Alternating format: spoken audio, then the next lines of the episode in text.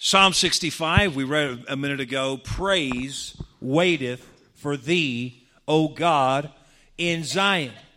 Praise waiteth for thee, O God, in Zion. Now, Zion is the name for the place where David built his kingdom. It's in Jerusalem, and uh, it's referred to as Mount Zion, and Mount Zion is synonymous with the whole city of Jerusalem, not just as a geographical location, but as a spiritual place. The place not only where David reigned, but the place where Jesus will reign in the in the uh, New Jerusalem or in the in the millennium Zion. Praise waiteth for thee, O God, in Zion. I want you to say with me a few times just to make sure it's in our minds. Praise waiteth for thee, O God. Ready? Praise waiteth for thee, O God. One more time. Ready? Praise waiteth for thee, O God. Once more. Praise waiteth for thee, O God. David, you'll notice in the title, this is a psalm of David. David is saying, God, when you look towards Jerusalem, there's praise waiting for you there. I don't know what you get, God, when you look towards Egypt, but when you look towards Jerusalem, you're going to find praise waiting for you there. I don't know what you're going to get when you look towards Syria, but God, when you look towards Jerusalem, you're going to find praise waiting for you there.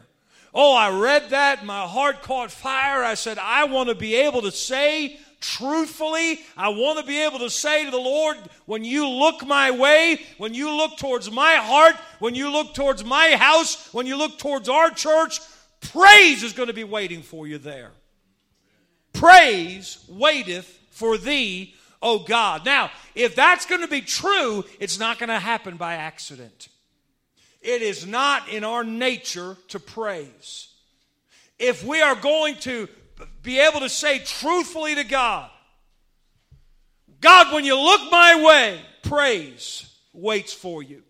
Just like we want to be able to say, our church wants to be able to say to anybody that walks through those doors, when you walk through those doors, there's a big welcome waiting for you. I, we want everybody to know that. We want everybody to understand hey, there's, oh, no matter who you are, no matter where you're at in life, no matter what you've got going on, no matter what kind of mood you're in, you may have, be having a good day or a bad day. You might have had a bad week or a good week. Hey, you might like the preacher, you might hate the preacher. Doesn't matter. When you walk through those doors, a big, loving welcome waits for you.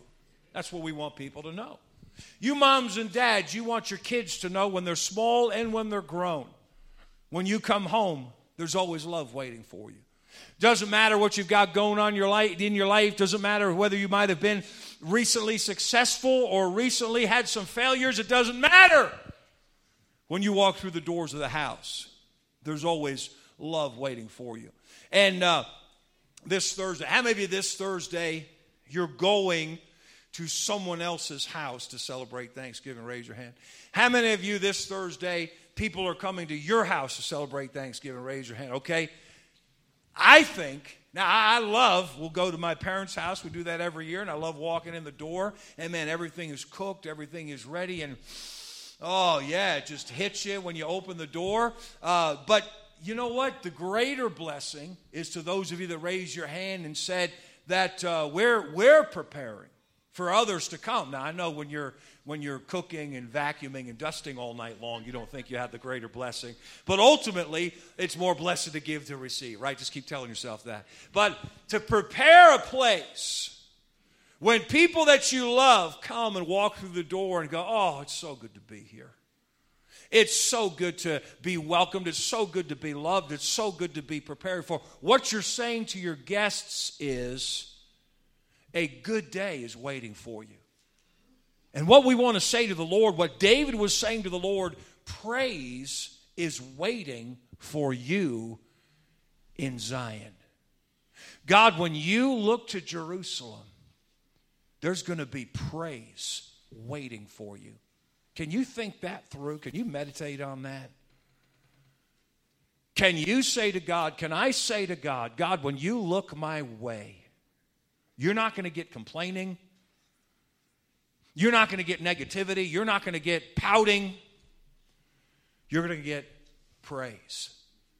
David looked to heaven and said, Praise waiteth for you, O God, in Zion. This is my turf. I'm in charge of this place. And I can tell you, Lord, with all sincerity, when you look our way, there'll be praise waiting for you.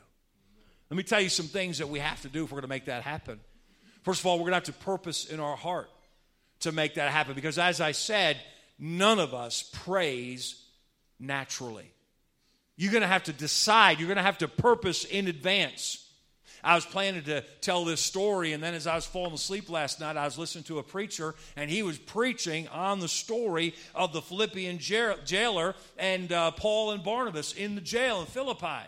I was planning to tell that story. It's perfect, fits right in. Paul and, and uh, Silas, I say Barnabas, I'm going to say Silas. Paul and Silas had been beaten and thrown in prison. Now, I've never been beaten, not like that, and I've never been thrown in prison.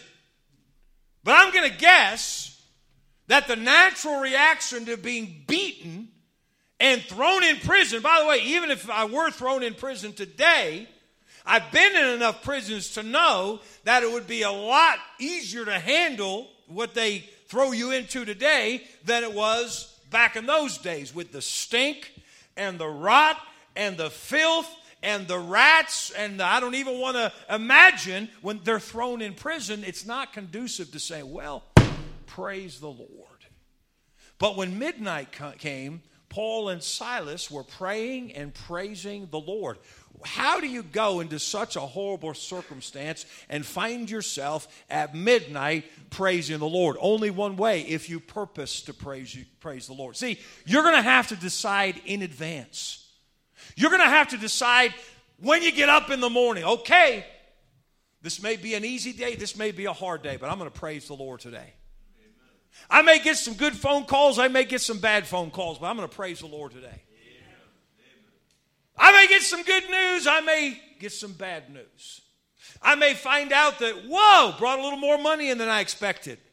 More likely, I'm going to find out, whoa, a little more money went out than I expected. A lot more money went out than I expected. Either way, I'm going to praise the Lord. You're going to have to purpose in your heart to praise the Lord. What Paul and Silas did. Here's, here's a mistake. We, we don't decide in advance. We don't purpose in our hearts. We just sort of wait for that opportunity. Like we wait for that good thing to happen that reminds us, oh yeah. There, you know, there wasn't there wasn't a, a long line at the drive-through. Praise the Lord. You know, or some other some other good news. Oh, I found out that I got a, you know, 15 cent per hour raise. Praise the Lord. We wait for that that reason to praise him. No, you won't praise him that way. You and you won't be able to say praise is waiting for you. God, if you look my way, praise will be waiting for you. You won't be able to say that unless you purpose in your heart. Your life is never going to be so perfect that the circumstances are going to make you a praiser. Say that again in case you didn't catch it. Your life is never going to be so perfect that the circumstances will make you a praiser. A person who praises the Lord and has praise waiting for the Lord has purposed. Hey, you've had bad things happen to you today already. You'll have good things happen to you. Today I'm looking outside. When I first came up here, I saw white when I looked outside. Now I'm seeing green, very little white left. Hey, that's good news. Maybe if you were planning to go skiing later, that's bad news. I don't know. But anytime the snow's gone, I take that as, as good news. But bad things, hey, you could stand up here and tell me the things that have already gone wrong today. You can stand up here and tell me the things that have already gone right today. Either way, you can have praise waiting for the Lord if you purpose to. I got up this morning, as I said, and couldn't believe, looked out the window. The sun wasn't even up, and I could see the snow on it. You got to be kidding me. I got ready. I'm walking out the door. I grabbed my briefcase. My briefcase is, uh, uh, it pretty much goes with me everywhere I go. And I, I, walk out the door. I'm walking down the steps. We have concrete steps in between stone walls that lead down to the car. I took two steps, and all of a sudden, bang! the handle fell off my briefcase. My briefcase got my laptop in it. It's got my Bible in it. It's got my iPad in it. So if you ever want to rob me, just watch for me to carry my briefcase. You'll know that that's where all the stuff is. Literally, the handle fell off while I'm carrying it. I look kind of stupid. I'm on step three. The handle's in my hand. My briefcase is, is tumbling down the concrete steps there. Yeah. Uh, we. Uh, we get over, we're setting up tables and chairs. We went okay. We set up tables and chairs. We survived. This is our first Sunday dinner without uh, my son Joe. This is our first Sunday dinner without the Bambicos here. So far, we've all lived to tell about it, but of course, the dinner hasn't even begun yet. Um, but with the craziness of things, I didn't get any breakfast. To this point, I still haven't gotten any breakfast. I want to hear a big old fat, oh, thank you very much. All right, see? Let me tell you, it's worse than that. No breakfast, and it's worse than that. You, you see me with this, this uh, tall silver cup. It's called uh, the, the, Yeti, and it keeps cold things cold. It's, they say it keeps hot things hot, but I've never tried that. But it keeps cold things cold all day long. I think I left it at the gym after we set up. Do you know what that means? Warm Diet Coke all morning. Oh, yeah. Yeah. I'm telling you what. These things happen. You know, the, the biggest thing that happened this morning, I want to get this on the record. We discovered this morning that we're not sure. Do you know who the, the Sunday dinners that they, that they, uh, the Sunday dinner signs that they hold up outside? Yeah, Sunday dinner. Um, Mary made those. Mary's in charge of those. But what we discovered this morning is we're not sure where Mary stores those.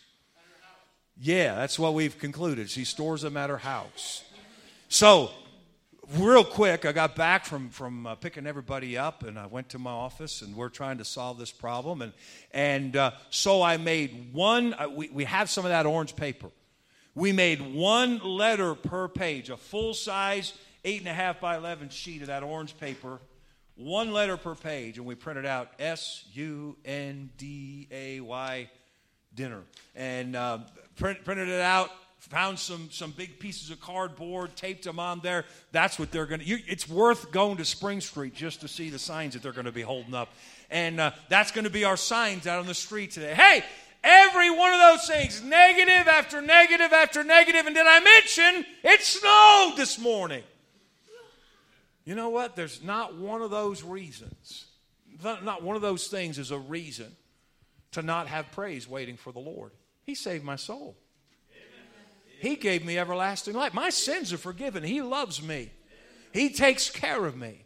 He fellowships with me every day. Now, those are stupid little problems. They happen to all of us every single day. Some of you carry some pretty big burdens. I'm doing a funeral tomorrow for a lady. She died. She was 89 years old. And uh, for the last four years, she's had Alzheimer's. Her husband is three years old, 92.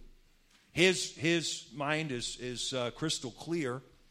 And they both have lived with their daughter and her family for a number of years now and have been taking care of the mom who passed away. You take care of someone who has Alzheimer's, your own mother especially, in your own home, that's a burden. Some of you carry that kind of burden. Tina just, can I tell you, tell what you told me? Tina just found out yesterday that her sister has full blown AIDS. That's a burden. As we said during prayer time, Tina's, Tina is the burden bearer in her family. How many of you know what I mean when I say the burden bearer in your family? Yeah. And many of you are that. I'm talking about when things go wrong, people, you're the one they call. You're the one they say, hey, do something. And many of you carry those kind of burdens. And it, they're not little burdens, they're big. Can I tell you something? Even with the big burdens, you can have praise waiting for the Lord. If you purpose in your heart. Not only did uh, David purpose, but he also prepared. You read in Chronicles sometimes and see David did amazing things to prepare people to praise the Lord. David invented musical instruments and he developed them and built them. Not for a rock concert or, or to make a CD, but as better ways to give praise to the Lord. And then he organized the musicians and he organized the singing. You read it, it's all in Chronicles. It's amazing how much organizing David did for the people to be ready so that David could say, on behalf of his entire kingdom, praise is waiting for you. This is not a flippant statement that David's making. Yeah, Lord, uh, oh, that'd be a good line. Praise waiteth for thee, O God. No. This was after an awful lot of preparation, an awful lot of organization, an awful lot of practice. David was finally able to look to heaven and say, Now, Lord, I can tell you, after a lot of man hours, a lot of sacrifice, a lot of work, praise is waiting for you in Zion. Don't you want to be able to say to God about your heart, about your home, about your church? Praise waiteth for thee, O God. Man, it will if you purpose to say it, it will if you uh, prepare to say it. But not only do you need to purpose and prepare, you got to practice. You got to practice. Let me ask you, don't answer me, but answer for yourself. What song of praise is on your heart this morning?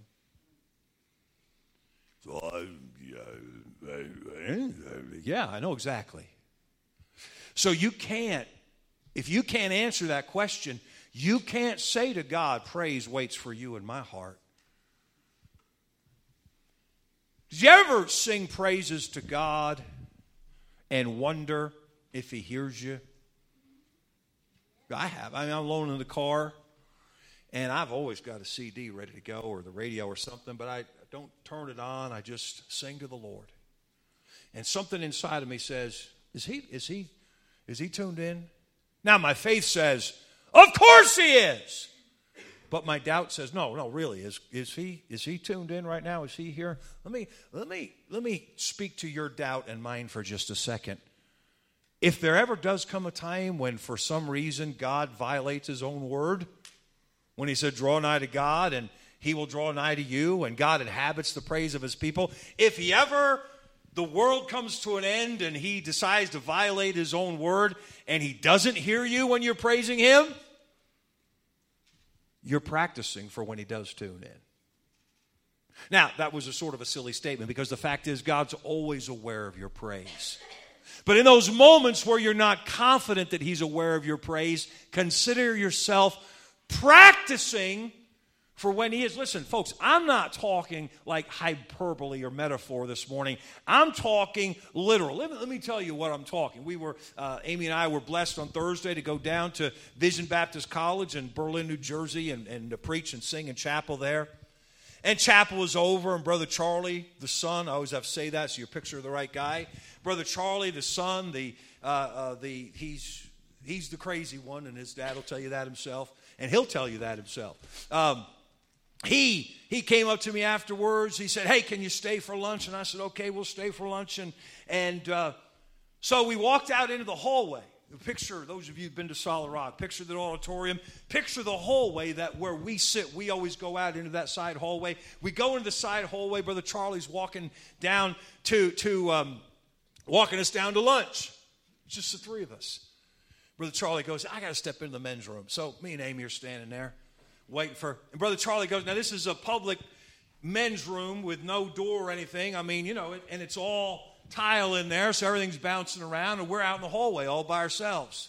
The minute he gets into the men's room, we hear, Then sings my soul, my Savior. We were a little embarrassed. We're looking around going, Oh, okay. He's, he's in there by himself. My Savior God to thee. Every minute he was in the men's room, he was singing praises to God. He turned the corner, he came out, no explanation. He didn't come out and go, let me tell you why I was doing that. No, he just came out, ready? All set? Say, why in the world would somebody do that? Now, if you don't know Brother Charlie, you can say, boy, that guy just sounds like a phony. If you know Brother Charlie, you know that's just him. He's singing praises to God. Why? Because he's practicing. So that, Brother Charlie, listen, if, if anybody could say to God, praise waits for you, oh God, right here. You may not know this, and I probably shouldn't even, even tell you. Do you know the Clarks get highly criticized for their music in fundamental circles? You know what? I'll take the Clarks and their music and God, and you can keep your fundamental circles. Because I want to be able to say with David, there's praise waiting for you here, oh God. Not only do you have to purpose, not only do you prepare for, not only do you do you uh, have to uh, practice, but you got to be somewhat public about it. The truth is, and people say, well, you know, I just I praise the Lord silently in my it's it's inside. By definition, you look at the book of Hebrews, you see that by definition, praise is the use of your mouth, it's vocal. You know, one of the great handicaps of our nation spiritually is we have so many undercover Christians. And they come out of the news and say, well, you know, there's uh, yada, yada, yada million evangelicals. And I go, where are they all? How come I can walk into Walmart and not see one? How come I can walk through the city and I, am hearing about them but I'm not seeing them. You know why? Because we're undercover Christians. We come like Nicodemus by night. We don't want to talk like a Christian. We don't want to dress like a Christian. You say, How does a Christian dress? I know how a Christian doesn't dress. We don't, we don't want to act like we don't want to do anything that might let anybody know I love Jesus. But if you're going to say to the Lord, Praise waits for you right here, Lord then you got to be public. I don't mean you got to be crazy fanatic jumping up on the table wearing a sign, look at me, I love God. I don't mean that. Just be a good Christian and you're going to stick out from the crowd. I need a timeout. Somebody say amen right there, would you please? All right, thank you very much. All right. Last thing of all, you want to be able to say, Praise waiteth for thee, O God, right here. You need your praise to be passionate. You need your praise to be passionate. Now, I'm not against watching some tearjerker movie, you know. I mean, it's not my favorite thing to do. If I want to, if, if I want to take the time to sit and watch a movie, I'm sorry. I want to see some cowboy hats and some horses and some six shooters. Okay, so the tearjerker is not really my thing, but I'm not against it. You know, if it's a decent story and it's told decently and no garbage in there, okay. But wait a minute. How is it that we can watch a fictional story? We know it didn't happen. We know it couldn't happen. And at the end, we're going, oh, oh, oh, oh she came back. Oh, you know. And yet we never get emotional when we think about the cross. We can supposedly praise the Lord and never get it. We can get excited about sports, and you know me, I'm all in with the sports. I, I, I, would be hypocritical to criticize for it. But how is it that we can shout over somebody having a big play, the play of the game, the comeback of the year? Oh, did you see that pass? That was incredible. When was the last time you used that tone of voice, that kind of emotion about something God did? I say to you, our praise needs to be passionate. Praise waits for you, oh God. You would you'd be very pleased with your relationship with God if you made that your goal every day. I want my goal to be. How many places does God look, by the way, where all he gets is complaining? How many places do God, does God look where all he gets is murmuring and negativity and oh man, um, read the Bible and you'll see that when we praise God, it refreshes His heart. And maybe God says those things in our terms so that we can understand them. But I do know, hey, what about bless the Lord? It's possible to be a blessing to God according to the Bible. Then there's something to give to God by being able to say to Him, when you, when you look my way, God, praise will be waiting for you. Praise waiteth for thee, O God. Now, this service, every time we have every time we have a Sunday dinner, We pretty much close in prayer and we're dismissed because a lot of people have to get to a lot of little jobs. So we're going to do that this morning.